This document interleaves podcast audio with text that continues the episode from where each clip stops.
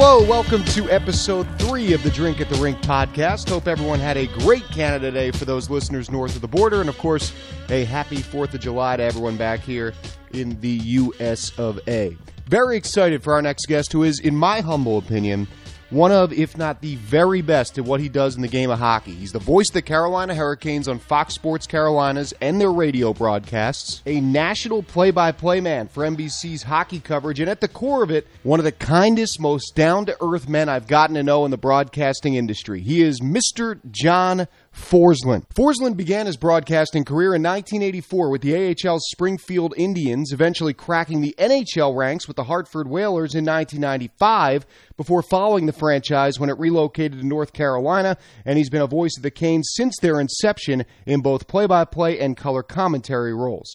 His story features some twists and turns that I believe are important teaching points for any young broadcasters out there, and I think regardless of your line of work, you're about to gain a much greater appreciation for the craft behind Forslund's performance after hearing this conversation. So, without further ado, let's dial up episode three of the Drink at the Rink podcast. He is the play by play voice of the Carolina Hurricanes. You may also know him for his play by play work from the NHL's coverage on NBC and NBC Sportsnet. It is great to have John Forslund join us for a drink at the rink. Johnny, thanks so much for taking the time and being here. Hey, Josh, my pleasure. Thanks for having me. Good to hear your voice. Yeah, great to hear your voice as well. Uh, let's let's start off with the, the obligatory question: How have you been? Uh, anything uh, exciting going on in the Forslund household during this whole co- uh, quarantine and everything that's come with it? Well, like everyone, we we've really gotten to know each other. Um, it's uh, it, it's quite a experience when you're you know under lock like this for weeks on end, months on end, the uncertainty of the circumstance, uh, the pain a lot of people are going through emotionally, economically, and hopefully uh, keeping themselves at the best health and least amount of risk as possible. But I have three children, and, and they're uh, 23, 22, and 16. And so two are home from college and, and doing the best they can and working their summer uh, internships programs in my high school um, age. My daughter's doing a, um, a very good job just trying to stay focused on what she has to do. But by and large, we've had a lot of time together to reconnect in a time of the year when dad usually isn't home and isn't home a lot. And so I think that's been the positive. And uh, as far as my own personal health, thank God, good. Uh, the beginning was touch and go. I was exposed to the virus. I was in the same hotel room as the Utah Jazz player Rudy Gobert, um, and I had a quarantine heart for two weeks. I figured out I don't really like myself that much because of all that time alone, and um, got over it without any symptoms. Could never get tested because we were in a different world at that time, and without symptoms, I couldn't even get a read on whether I had it or not. So that was a little unnerving.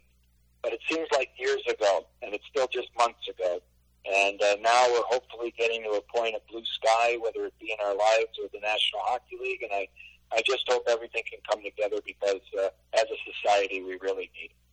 Here, here. Uh, first of all, great to hear that you're you're back on the mend and everything's good uh, as far as that is concerned. Because uh, I was talking to you before we started recording. Uh, that was that was scary. I mean, just to hear that, I'm sure it was scary to experience it. But I'm glad to hear that, as you said, it feels like uh, decades ago at this point because of how long things have kind of dragged on here. But uh, definitely glad to hear you're on the mend and you're on this podcast. So you could make the argument, John, that life's never been better right now. Moment, no. This is this is the high point for this moment. There's no question, Josh. And I might give you the balance of the day. How's that? If this works out well, uh, you'll carry the entire day that way. Man, that that's a lot of pressure, but I'll take it. I, I like to. I think you'll be fine. uh, like I like the pressure. I like the weight on the shoulders feeling. How about this? I'll just concede the day now. The day's conceded to you. Okay. Damn right, I like it. That's that sounds good. All right, so you know what? As I mentioned to you when we first brought you on, John, uh, we like to start this podcast out. As I mentioned, it's called a drink at the rink. Uh, we talk about our favorite drinks. So I want to do a little quick change up though, because the last couple guests I've had on, it's, it's been about you know. Uh, we've talked about some cocktails we like in the summertime, what our go-to drink is on the back porch. But for you, I want to go up into the booth. Uh, maybe not right away, but as you're making your way up to the booth, the hours leading up to calling a game, uh, what's your go-to pregame beverage to get the, the vocal cords going, getting ready to rock in the booth? What do you go with? I keep it pretty simple. I, I probably drink too much coffee, certainly in the morning, to shake off, you know, the, just the overall cobwebs and the travel exhaustion and all that, just to get going.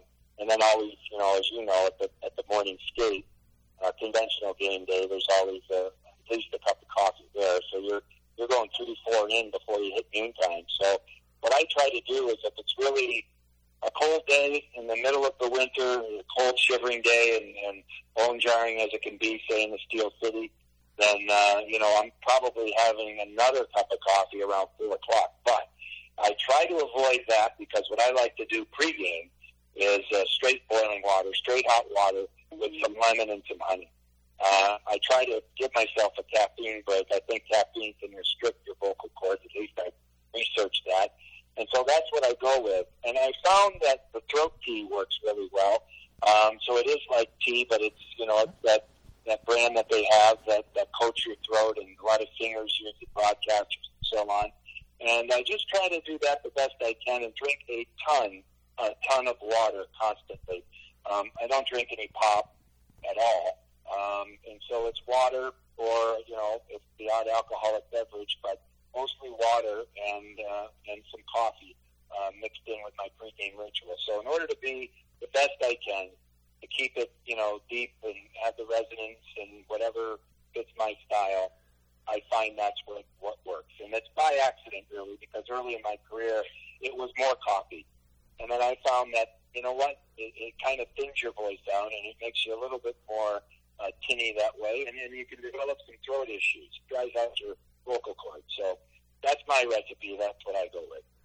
I'll have to try that out. I've heard a lot of good things about the uh, the just boiling hot water with the lemon and honey. I I am a tea guy before the game myself, but I am also like you, two, three, sometimes four cups of coffee, depending on where we are in the right. morning. It's got to wear off though at some point because I feel like if I go into the booth super caffeinated, in a way it's good to start, but then you crash, and I don't I don't want that to happen. Right, and I, I you know what, a nice. First of all, there's there's plenty of abuse of anything is bad, and there's plenty of good to coffee, and there's some nutritional value to it, and and I, I think I also feel like I I need that four to five o'clock cup too because it sharpens you up. Yeah. Um, I think what people forget about our our jobs is that we have an awful lot that goes into our jobs all day long, and certainly days before and whatnot. But we have to be at the height of our uh, focus and performance, usually around seven o'clock p.m. And because of that, most people don't have to be. Most people are relaxing, watching or listening to us, or having dinner, or going out, and they're in a leisure mode at night. Um, we have to be really sharp. That's our final exam. So that little dose of caffeine when you're doing this on a repetitive nature. And, you know, last few seasons I've been lucky enough to hybrid between, you know, the Canes Fox broadcast and NBC. And, you know, I can be doing six games in eight nights, nine nights, um, repetitive situations try to get to as many morning skates as possible, day of the game travel. You start looking at this metric, and, and you're going to need more than one or two cups of coffee. it's very true, and I can actually attest to the fact that you're you're doing these these swings. It's I remember I, I want to say it was two years ago in the playoffs when the Penguins were playing the Flyers and the Capitals. I think in the Flyers series yeah. in particular, I think we saw you. Granted, that was all through the state of Pennsylvania, but it was it was uh, almost every other day type of thing. I think with you bouncing between other series, so you're a busy man, as you mentioned. Usually, you know, in the last couple months leading up to where we are at right now. So I'm sure that change of pace has been a little bit weird uh, overall. I did seven games in nine nights just before the pause, and one of those nights off was the night in uh, New Jersey just before uh, the Canes played the Devils on the 12th the Canes came from Pittsburgh, as you recall. Yep. And um, and went to Detroit and played on Detroit on that Tuesday, which would have been the 10th. Played the Penguins on the 8th. And it was the night of the 8th that we checked in to the Book Cadillac in Detroit. And that was the night I didn't know, unbeknownst to me, I was going to occupy the same room as Rudy Gobert. And then the only off night I had, there was only a handful of games in the NHL, and most of them were, were I don't want to say meaningless, but they didn't have any playoff ramifications. Yeah. The national game that night was Chicago and San Jose. wasn't much of a game. It was a blowout for somebody. And I flipped over to ESPN just to see what was happening, uh, you know, around the world of sports. And they had that game in Oak City. They had the Jazz and the and the Thunder were coming on, and that's when everybody was being sent home. And to be honest with you, I, I never even I'm not a basketball fan. I never heard the name Rudy Gobert before. I had no idea who he was. Then we found out who he was, and we saw the shenanigans Monday before, the microphones, and you know now he's got coronavirus. The police being paused, and the very next day, I was told on the media bus on the way home that uh, I was in the same room and directly exposed to the virus. So uh, that's the oddity of the whole thing. But yeah, I can work a, a, a lot, especially in March leading into the playoffs, um, because NBC amps up the schedule. Obviously, your team is amped up, and everything is uh, in the drive for the playoffs. So um, it's busy. That's a crazy story. Yeah, I remember a uh, similar situation for us. We also traveled after playing the Canes in that game in Pittsburgh, going to New Jersey uh, played the Devils on the 10th, and then we went to Columbus where we were supposed to play. If you remember, that was the game that was right. announced that it was going to be played without fans, um, and right. then obviously ended up not happening.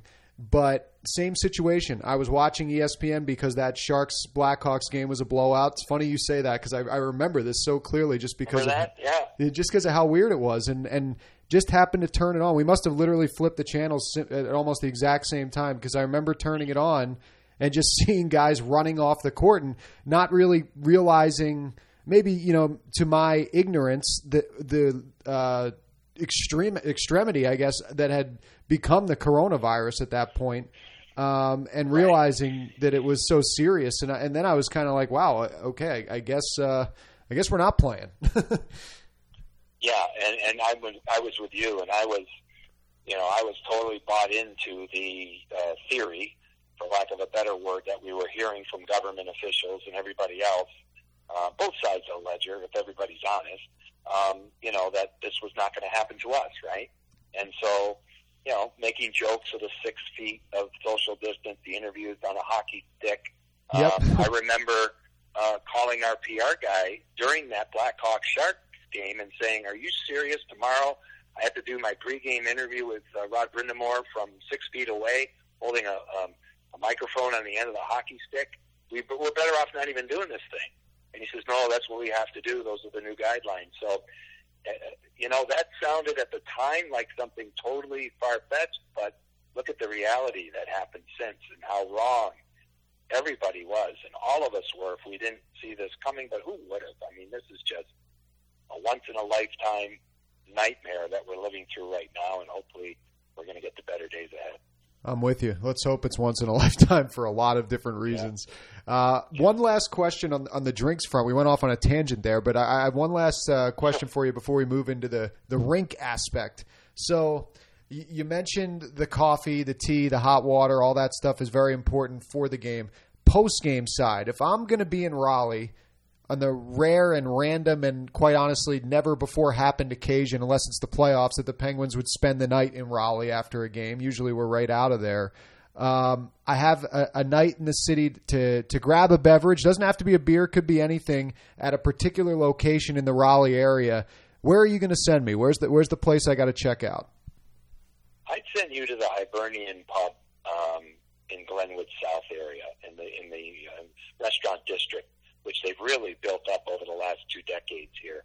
Um, all kinds of nightclubs and restaurants, and anywhere from steakhouses to you know uh, today's uh, in-style bars, rooftop bars, rooftop nightclubs, and so on. But the Hibernian is a old school tavern, British style, uh, rugby soccer place, nice. big hockey fans.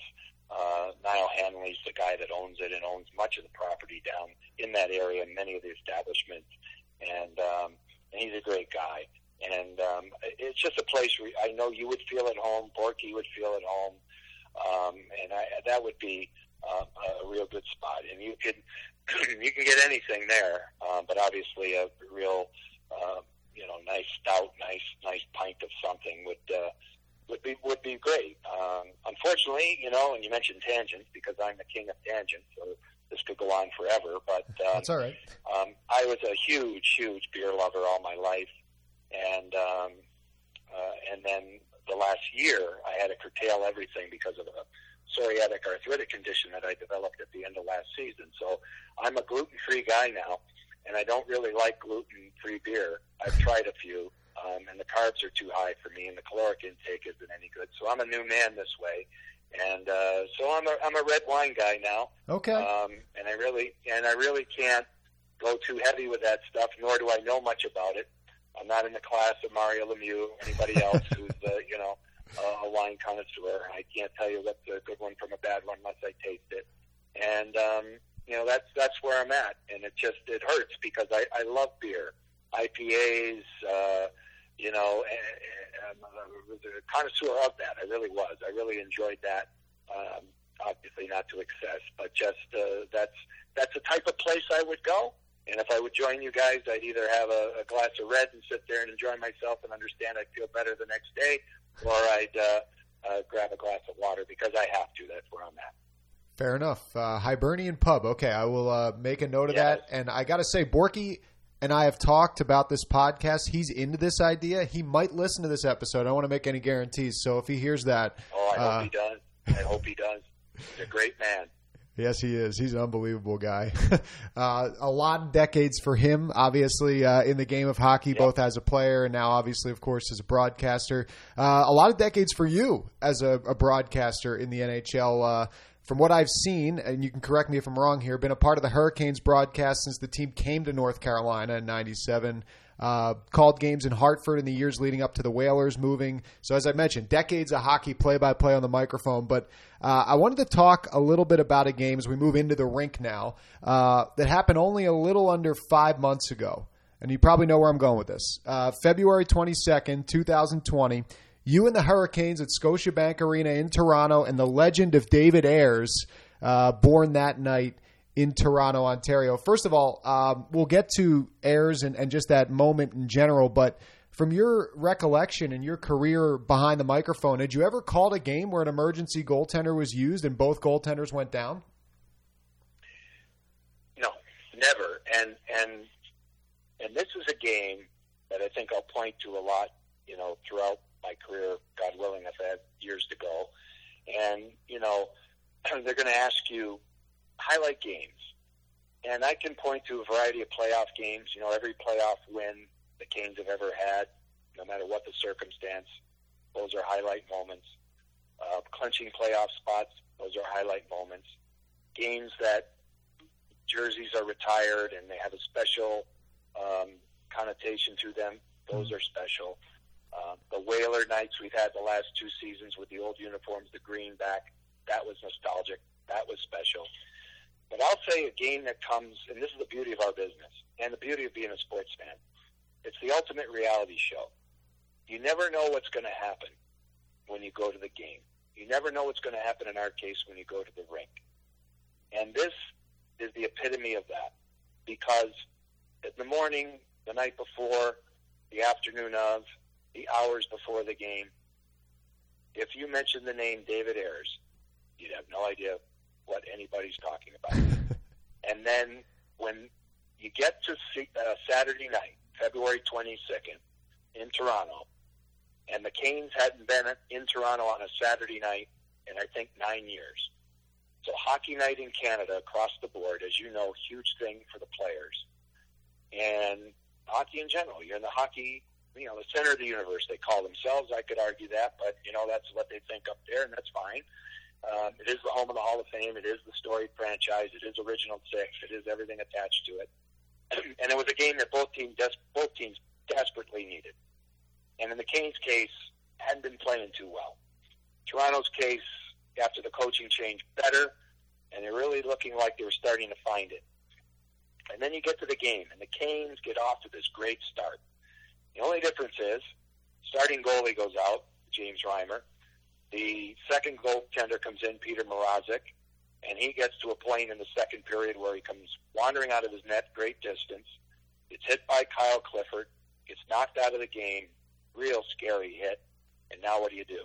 And we already have been told that this guy by the name of Dave Ayres was in the wings. And so it was already afforded us an opportunity to bring him up because of Hockey Night in Canada being there and us just piggybacking a little bit off of them as the next rights holder.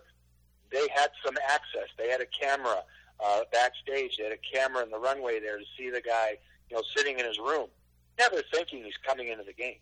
So then he comes into the game. And now here he comes, number 90, with his Toronto Marlies equipment and his Carolina Hurricanes uniform. And now we're going to get into this. And automatically you're thinking the game is over. It's Auston Matthews and John Tavares and William Nylander, Mitch Marner, and, and all of these guys. How how's this guy going to handle this? And the Canes, obviously, every team needs the two points.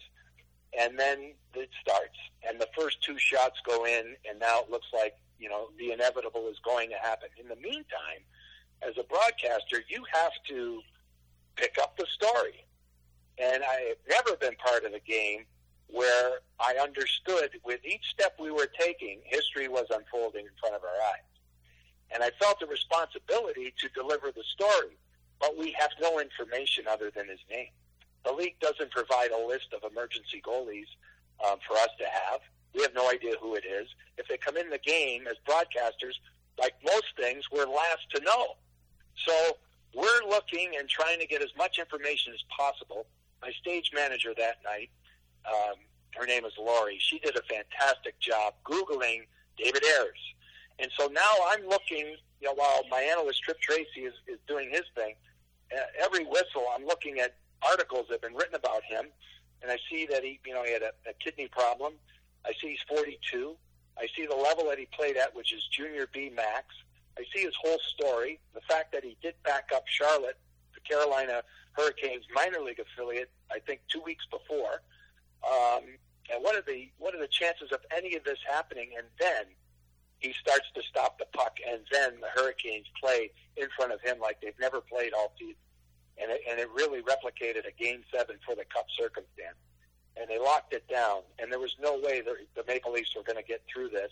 And they had a couple of flurries, and he handled them, and the crowd was into it, and and we had a story, and we had a lifetime story, and we had the epitome of what any sports fan would dream about: coming off the couch, basically, and getting into a major league game of any sport and becoming the centerpiece, not just part of the game, the centerpiece and the hero of the game. A remarkable, remarkable night, and it has to be one of the greatest games I've ever been involved in. Yeah, I was going to ask where that night ranked for you. I mean, I have to imagine it's it's got to be up there. Oh, it's up it's up there. And the other thing too was making sure that you didn't butcher anything. Like um, we weren't even sure we were pronouncing his name correctly. Um, it makes you uneasy as a broadcaster. Like you you're throwing stuff out there, and and you in today's world, when we make a mistake, we used to make mistakes 20 years ago, and just your hardcore fans would recognize it, and very seldom would you get called on unless your bosses were upset. But today with social media, you're a target. So um, you got to make sure a lot of these things are accurate. Who wrote the story?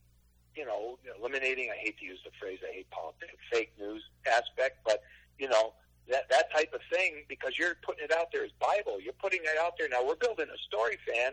42 year old guy out of nowhere drives a Zamboni who had a kidney problem many years ago, played junior B hockey, grew up in this area, lifetime Maple Leafs fan, is now playing for the Hurricanes and is now the first star. and stopped Auston Matthews point blank.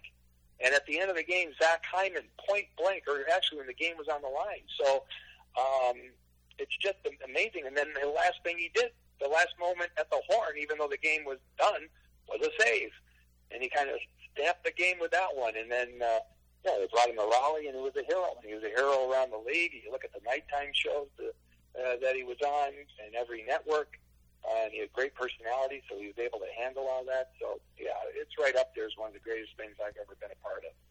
I remember uh, that night I was in Washington D.C. actually because the Penguins were playing the Capitals the next day on NBC, and I was out to dinner with Steve Mears and Phil Bourque and Dan Potash, and we uh, I don't want to speak for them, but honestly, the divisional points be damned. I was pulling for the Hurricanes when I saw what was going on there. I mean, that that had to have just been uh, as you said, you, you're telling a story more so than calling the game at that point. I mean, I, obviously, as you know, I'm a big fan of yours, but I thought you did a great job. I thought that that broadcast was really fun to watch back the next day and kind of, uh, you know, relive it because we were following along at dinner and the TVs didn't necessarily have the game on, as unfortunately sometimes is yeah. the case in the States. Uh, despite it being Hockey Night in Canada, but because it was Hockey Night in Canada, because it was that stage, uh, I feel like just the the the notoriety that it gained on top of how incredible the story was just flat out to begin with uh, it just went many different levels.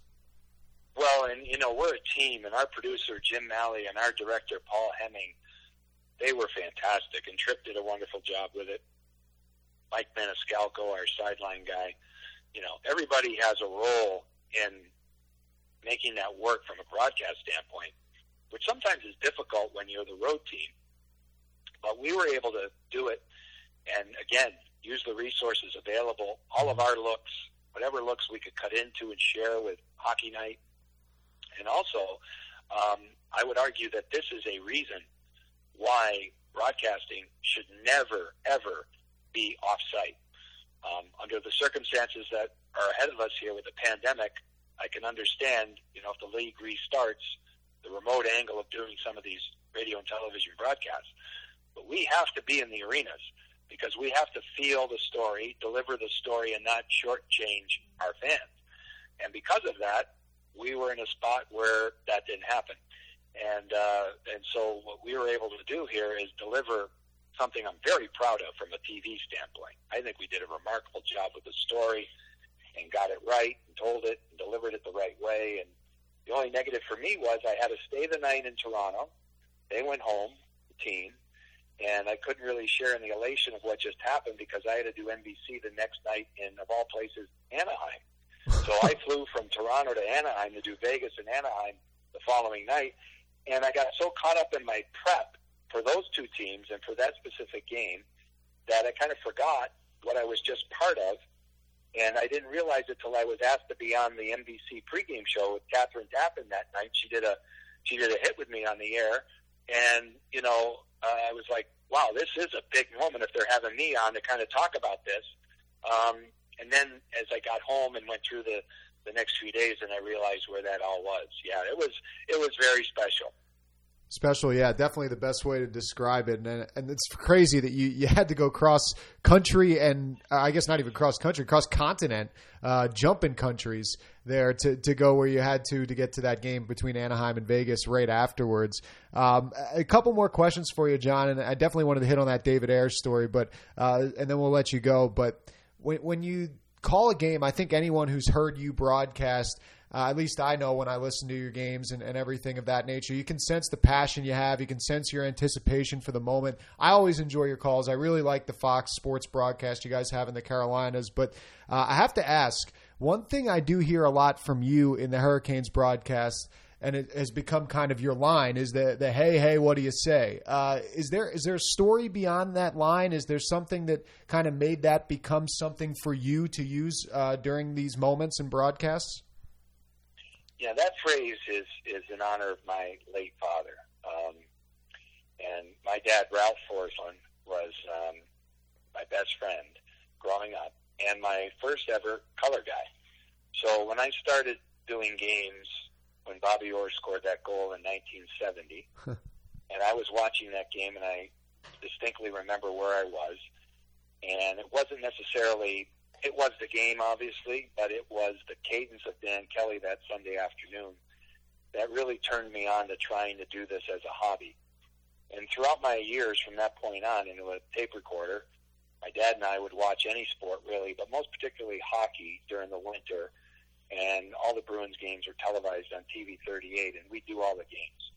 And I'd prep for the games, and he'd do the color. And anyway, when I finally got a chance to work in the American Hockey League in January of 1985. I was an intern at first, unpaid guy on the air, uh, did color for um, the radio broadcast at the time for the Springfield Indians, and the following season they hired me as their play-by-play voice. Um, I, I received my first paycheck on January 12th, 1985, and that night uh, my dad in his sleep passed away suddenly at the age of 59. So I lost my best friend when I was 22.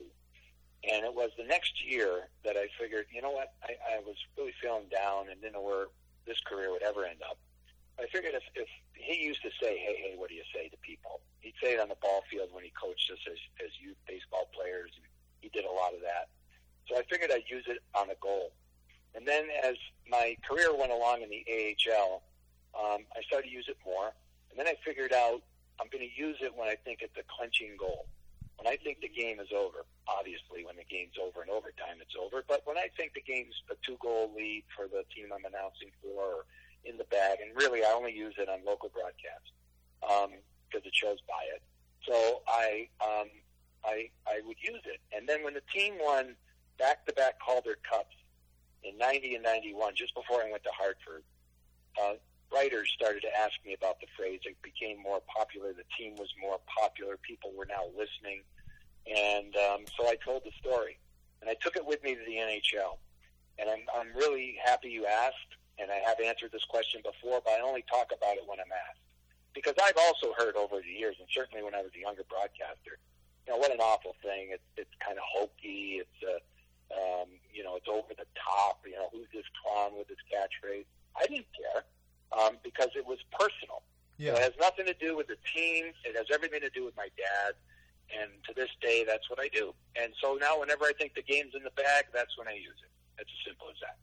I love it. That that's a great story. I, I, obviously was not aware of that, so that's a really cool connection. It's it's so interesting too to to hear that side of a father son connection because so often I think you you know when when you talk about players in the league or even people broadcasting and they talk about their earliest memories in sports. It's and I'm not saying that you didn't have this with your dad also but it's you know driving your son to the rink or driving your son to the ball field or wherever you're going in those moments. But to have that kind of a relationship where he was your your color guy so to speak with these broadcasts you were doing and to pay homage to him through that. I mean, first of all, I love the line. Um, I don't think it's gimmicky or anything like that. I, I love that kind of stuff. And uh, second of all, that's just a, a, really cool nod to him. I'm sure he'd be proud. Well, I know he is, and I know since he passed away, um, he's helped me. You know, I, I always said because he was a huge sports fan, and um, the only regret I have in my entire career um, would be that he never got to see really a minute of it, okay? But I trust that he did. I trust that he went to a place where he was able to see it because again, I was just starting. I actually couldn't wait to show him the paycheck because it was a it was actual money to do what we do, and it had the team logo in the corner, and it was it was it was the real deal. And I never got that chance. So that's the only regret because you know what? If he was, you know, he'd be 90 plus right now. But if he was still alive, and certainly over the last few years, you would have seen him by now. Um, I, he would have he would have flown to Pittsburgh. He would have flown to some of these places. I could have brought him to the booth. I could have done a lot of things with him. Gone out for dinner the night before games. These are things I never had a chance to do, but I guess there's a reason for that.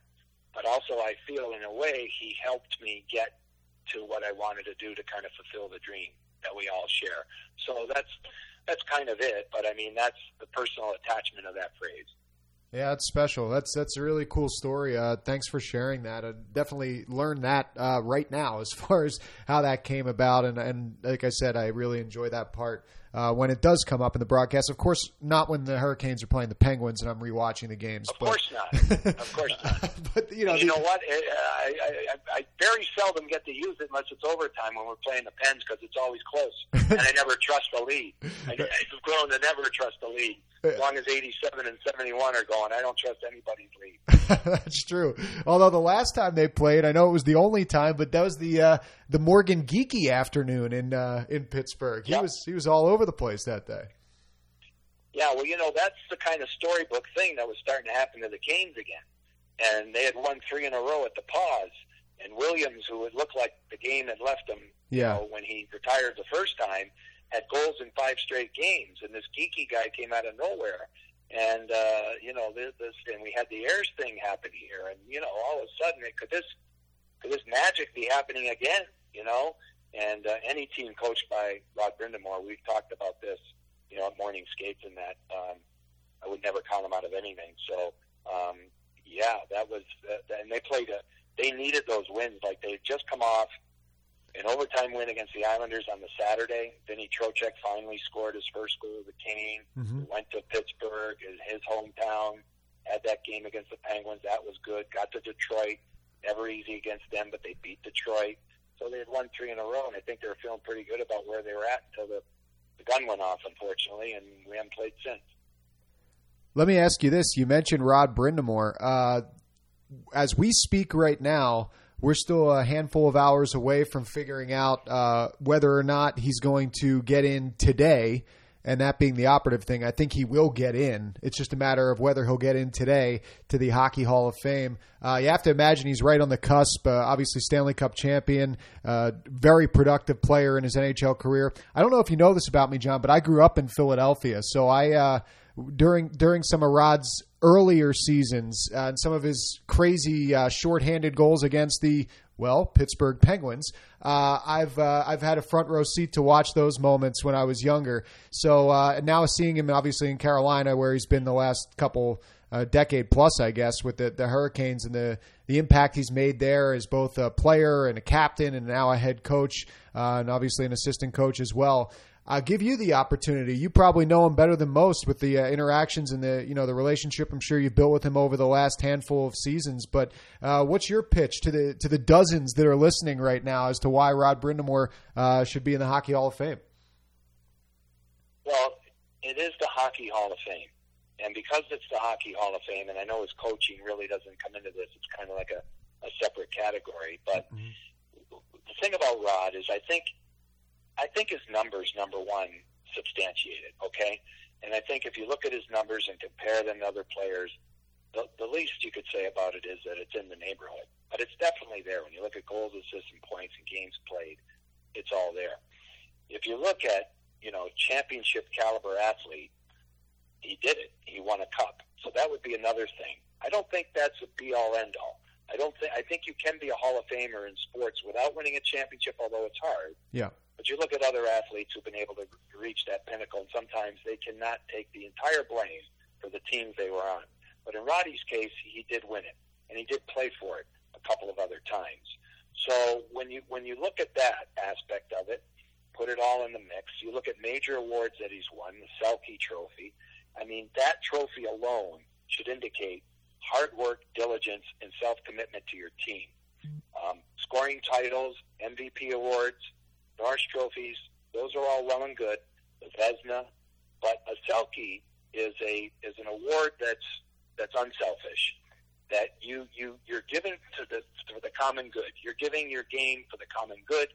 Patrice Bergeron, Bob Gainey, Guy Carbonneau, these players who's Doug Jarvis, these names that are linked to the Selke Trophy are selfless players, but they're also great players. And so you have to be great. You can't just be a checking center, a checking winger. You you have to be great to be in that conversation for the Selke too, and he was. You take into effect that he was an unbelievable leader, a relatable captain, a guy who treated everybody the same, a guy who's as grounded as anybody I've ever come across in my career as a person. Um, you know, didn't hold himself in high esteem by any stretch. And then his commitment to off ice training, which I think was way ahead of its time. Yep. And now we've come to a place where all these kids train, you know, year round, have personal trainers and all this other stuff. Rod was his own personal trainer. And so he did all of those things too. And then now he's been able to be uh, at a point where he took a, a, a franchise from a fledgling state to greatness and build a market and sustain it over two decades, approaching two decades. He did that too. And then you get into next level stuff, which is his coaching. And that's been a home run. So for me, he's a slam dunk Hall of Famer. And that's without as without as much bias as I have to throw into it, because I am biased. but I would I would feel as if I was, you know, an outsider on the committee that you put him up against any of these guys, he needs to be there. Because to me, he's more real than a lot of these guys who had fantastic careers, fantastic careers. But Brind'Amour's uh, touches a lot of different areas and a lot of intangible areas that hockey people will tell you are vitally important when you get to leadership and, and team nature and just an overall great human being. That's what the game is all about. That's what it's supposed to be about. And the NHL is a reflection of society. So you're always going to get outliers. You're going to get bad people. You're going to have controversies. You're going to have all kinds of things that touch society. But by and large, there's tremendous people in the National Hockey League, and he's one of those. Agree with you on that. That's a special league as far as the people behind the scenes, in front of the scenes are concerned, and, and Rob Brind'Amour certainly uh, towards the top of that. So if we're not talking about a Hall of Fame selection this year, and I think we might be, but if we're not, uh, I wouldn't be surprised Yeah. if it's not too far away in the not too distant future. Uh, before we wrap up, John, and before I let you go, appreciate you taking the time again. I want to do some quick rapid fire uh, with you before we wind down, and I want to let you know that before I ask you these questions, PNC Arena in Raleigh is omitted from the answers. You cannot play the Homer card on these answers here. Uh, Okay, good. I'm not good at that anyway. Okay, good. all right. So, first of all, best building to call a game in in the NHL. Bell Center, Montreal. Worst building to call a game in in the NHL. B, B and T Center, South Florida. Yes, I wrote that down here in case you didn't mention it. uh, best city to visit. Um, I, I really enjoy everything about Montreal, but then I would go to Vancouver. Okay, I'm with you on that one also. Uh, and this is where I had to omit PNC Arena here, but uh, best media meal. I never eat, I have never had one in my career. Wow. Okay. All right. Well, that's good. You're I- a slender guy. From the morning till the game. I eat post game. I don't have a stitch of food from my hearty breakfast in the morning till the game's over. Wow. Okay. And and I have, as a superstition, started very early in my career. I very seldom go into press rooms the night of the game. Huh. I usually go right to the booth. In an NBC circumstance, we have a green room, we have a little studio. I'll be down there a little bit, but I like to be in the booth. And the other thing too, it links it links to the way I prep. I'm usually done. I'm usually done by three o'clock. I don't like to do any prep unless it's something out of the ordinary. Um, when I get to the rink, I like to sit at the rink, take in the the quietness of an empty building, and talk to my friends like yourself, Borky, Mike Lange from coming to Pittsburgh. I love the press box in your building. Um, I love doing games there, whether I'm lucky enough to be downstairs in the Captain Morgan's Club if I'm way above ice. Um, I, I really enjoy, and I really enjoy, and I'm not saying it because the you know you're doing this podcast. I really enjoy Pittsburgh. I, I, it's been one of my favorite cities because it's a real sports town, fueled by real people, with two newspapers for the most part over the years, and a lot of great media people. So it, it's a it's been a wonderful place. Well, we enjoy uh, every time we get to see you in the building. There's no question about that. And I'll just quickly add that for what it's worth, in my mind, and I don't eat the media meal everywhere, so I, I'm not the best person because sometimes I'll have a bigger lunch that I try to hold me over until after the game. But um, PNC Arena, that pulled pork is the best. It's uh, it's definitely something that I look forward to when we go in there. I have to I have to have some of that Yeah. when we go in to play the I know they all, they all rave about it, and um, I, I've heard about it, but I, I just it's been a superstition uh, of, mine. And again, it just gets to how everybody's different. You Yep. know, some people love to be in there, and it's a camaraderie, and you know that's where you can eat. And obviously, um, you can get your nourishment. Some people need the energy. I can't. My stomach. I can't. I'm too nerved up. I cannot eat. It makes me, you know, it just makes me feel queasy. So that's why I don't do it. And I just fast until the game's over. And that's not supposed to be healthy for you either. but we've chosen, you know, from a lot of different aspects of life, Josh, we have chosen what could be a very unhealthy profession. That's what we have to deal with. That's true. We'll take it though. I'll take Yep. everything that comes with it. Oh, it's best job in the world, right? Yeah, no I'm with you. there. Every single day. John, really appreciate you taking the time. I'm glad to hear things are well, and uh, hopefully someday in the not too distant future. I know, as you mentioned, these broadcasts are probably going to be all remote when everything comes back, but maybe next season, maybe sooner. Who knows? We'll get to see each other at the rink again soon. I'm looking forward to that day. Thanks again for joining me. Thank you, Josh. Keep up the great work and, and say hi to Borky and, and everybody else there in the Steel City. My pleasure. John Forslund. Some awesome stories, so good at what he does, and as I mentioned off the top, a better person to boot. Really thankful he was able to spend some time with us on here. If you don't follow John already and would like to, he is uh, available on Twitter, I guess you could call it, at John Forslund, last name F O R S L U N D.